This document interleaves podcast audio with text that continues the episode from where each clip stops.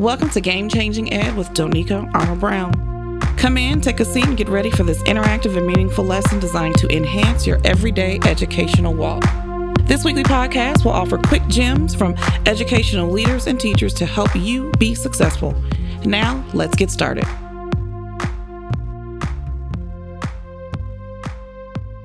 Hi guys, I'd like to welcome Ms. Cynthia Seneville-Jackson to the Game Changing Ed podcast and community.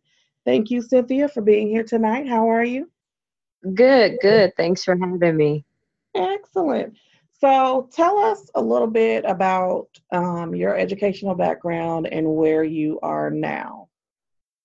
Okay, so I started out with my undergraduate degree in interdisciplinary studies is what it was called for elementary education.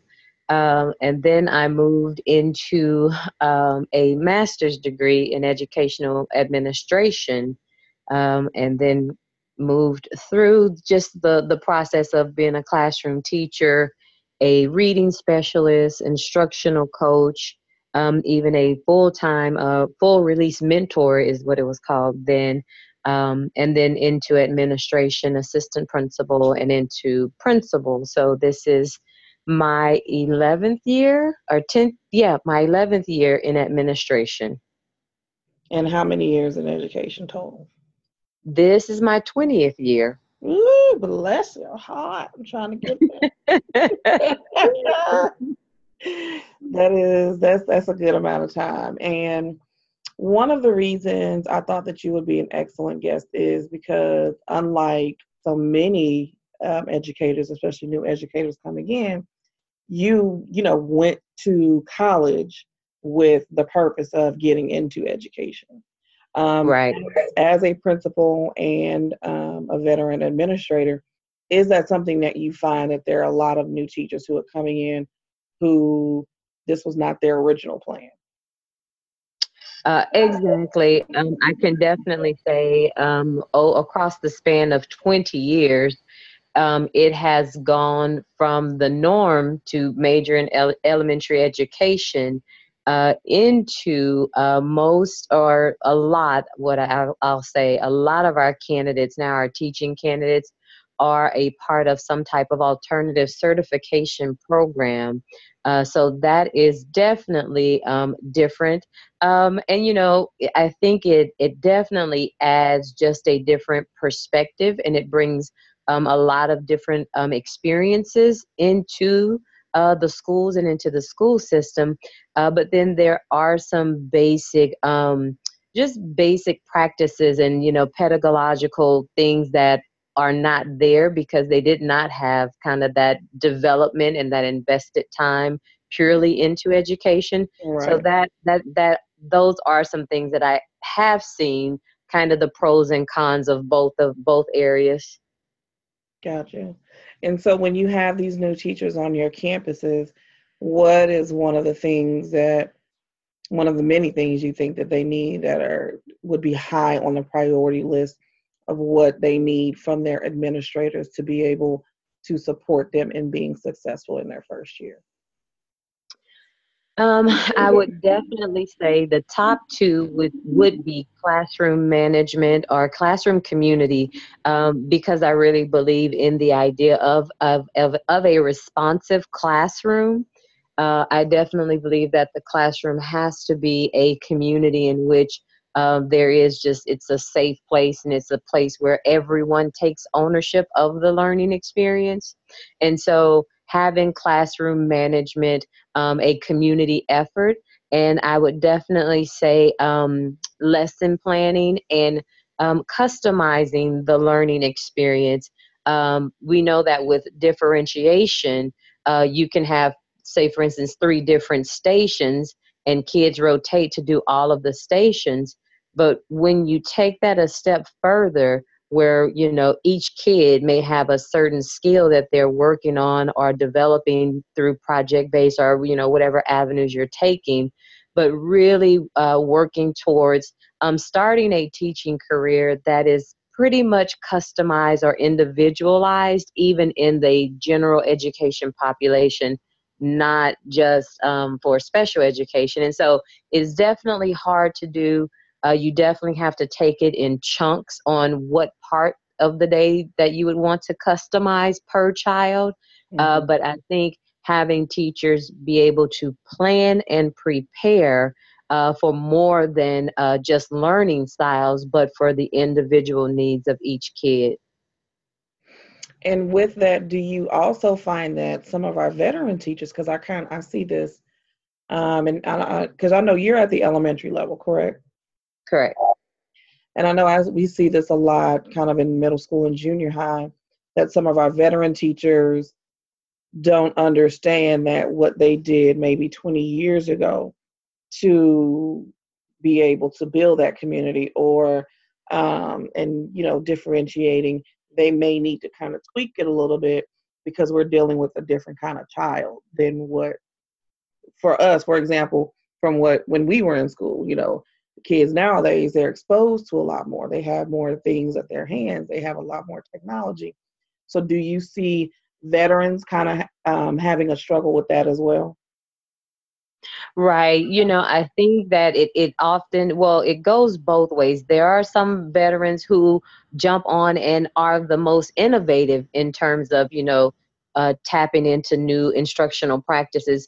But then we do have those that still have the mindset of, you know, the basic, you know, reading of the book, writing a summary, using the words in the sentence, just that kind of baseline instructional practice versus something that's more rigorous to like, how do you correlate the theme of this book to something that you see in society or something that you have experienced. And so what we realize today, if you think of it in terms of reality TV, and even though I don't think that is real, but, you know, it's really scripted. But in that big concept of reality TV, kids are used to seeing things that are real time. And so learning has to be connected to real time in order for kids to engage deeply. But then also when you consider your population, if you have a Title I population, there's going to be some different things that maybe include basics like snacks or breakfast in the classroom because they don't or may not have food at home. There are some other things that have to be done before their little brains can even get going. Exactly. Versus a non-Title I school, breakfast is, you know, almost every day you cooked at home or eating on the way to, you know, to school. And so they don't come in with that obstacle of hunger and they, you know, can already go into that learning expectation. And so you really have to be able to address the culture and the people in which you serve in order to structure the learning experience. And so the deeper, whether it's a veteran teacher or not a veteran teacher, the deeper that they can connect with the children, the more real they can make the learning experience.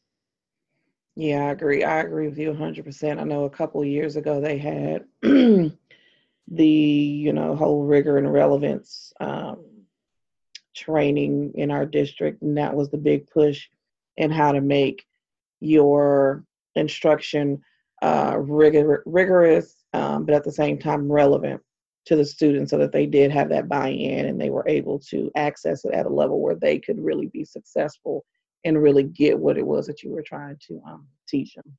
Mm-hmm. Yep. Yeah, that's an important part.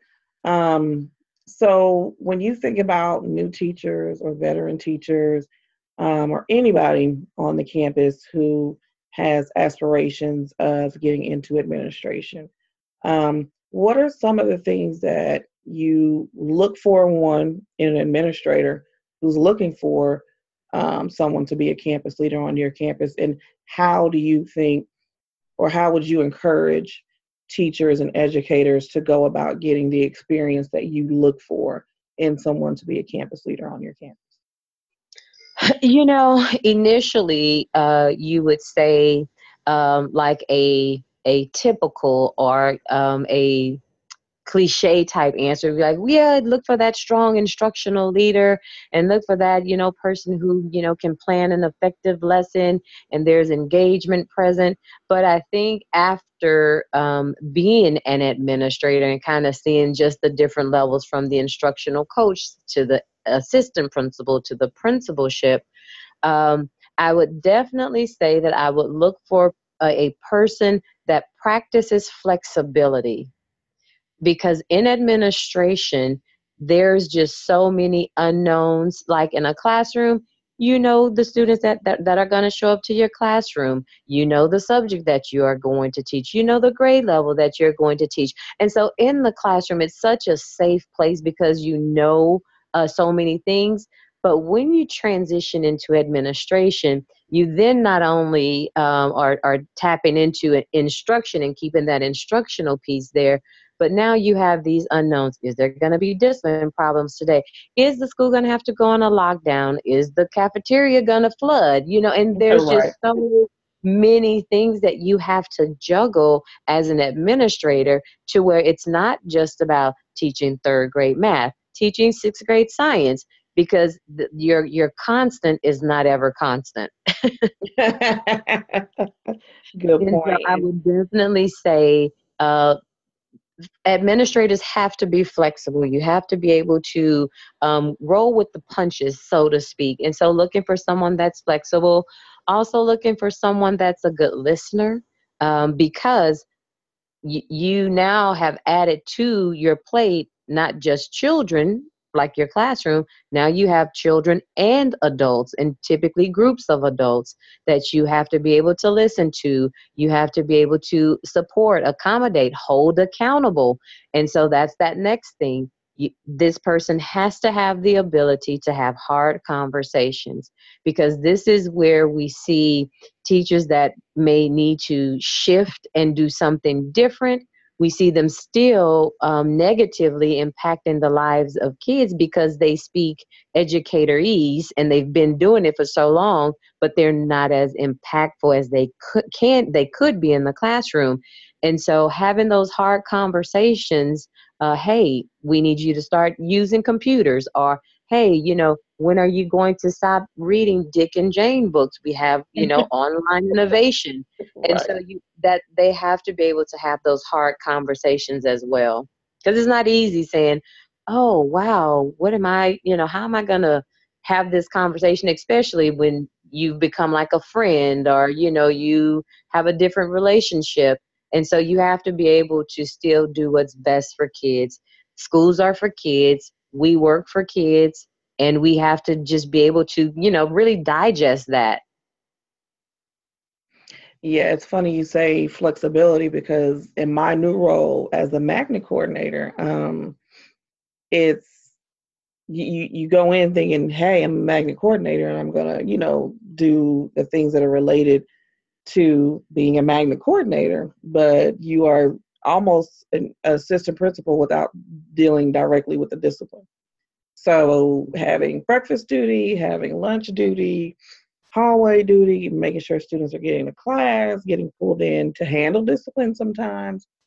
And so it is interesting, because I've definitely had to be a lot more flexible, because, you know, it is a safe place in the classroom. You know when class is going to end. You know when it's going to begin. You know, you're not going to care. They will be leaving and you will be getting another group. Exactly. You know, you're going to have a set amount of time that is just yours for planning, for calling home, to go to the run, you know, that kind of thing. So it definitely is a safe place. And so that's one of the things that I'm doing with Game Changing Ed is we actually have a virtual mentorship program that we're starting. And so my goal is to give aspiring administrators a safe place to start having these conversations without someone that's necessarily either on your campus or from your district, because you can kind of still be you're still going to kind of watch what you say, because it's somebody from your campus in your district, and you don't want to paint yourself in the wrong way from a potential job or a potential administrator based on something you said. And so my goal is with this virtual mentorship is to say, this is a safe place where you can vent about anything and everything. So what are the issues that you're having? What are some of the gripes you have as a teacher because you don't see that other side that administrators have to deal with? And how can you move forward in kind of getting in your mind that you're going to have to think about these things as well? Because if you want to be an administrator, you're going to be the bad guy. You're always going to be the bad guy. Oh, yeah. It's always your fault. It's your fault. Even if you weren't there, it's your fault. Exactly. Yeah, pretty much. So as we kind of close, what is some two pieces of advice? One, what would be the one thing that you would say to a brand new teacher who has never been on a campus, who's starting school day one? What would be the one piece of advice you think is most important for them to know?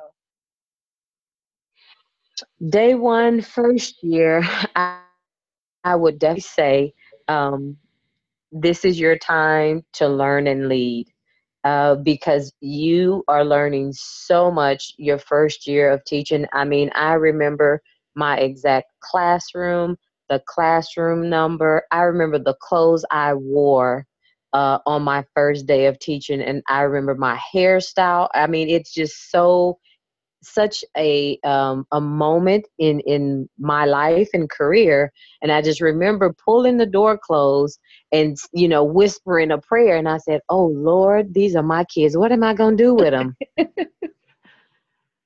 Because, you know, I did the student teaching, I did the long-term substituting, but this was my own class. This was my own group of kids. Mm-hmm. What in the world have I gotten myself into? I am in control of some little people's lives. I am, you know, in charge of these little people.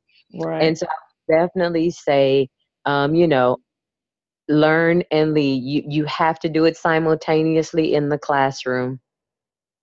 Great. That's excellent. And then one piece of advice that you would give to an aspiring administrator. What's one thing that you would tell them as they begin to put themselves in positions to get these roles, get these opportunities, to get the experience that they're going to need to be an administrator? I would say that it is important to be the best support system and or assistant that you can be, because oftentimes it's so easy, because as you move from the classroom, so, you know, you go from a staff member, you could have whether it's 15, 50 or 500, you know, teachers on the staff. But as you dwindle, you know, as it goes, quote unquote, up the ladder, there's only one principal, and that person carries a load that others will never know until you have fulfilled that role. And so I would definitely say reserve your judgment until you have walked in those shoes. Great advice. Well, Ms. Jackson, I appreciate your time. We have appreciated having you. And if you, again, are interested maybe in being a mentor, go to my website. You can sign up, and hopefully you can share some more nuggets with an aspiring administrator or campus leader. Oh, awesome. Sounds like a great opportunity. I'll check it out. All right. Thanks again for our sub for today, guys. Don't forget to follow us on Instagram and Twitter at Game Changing Ed and GameChangingEd.com. Have a great day.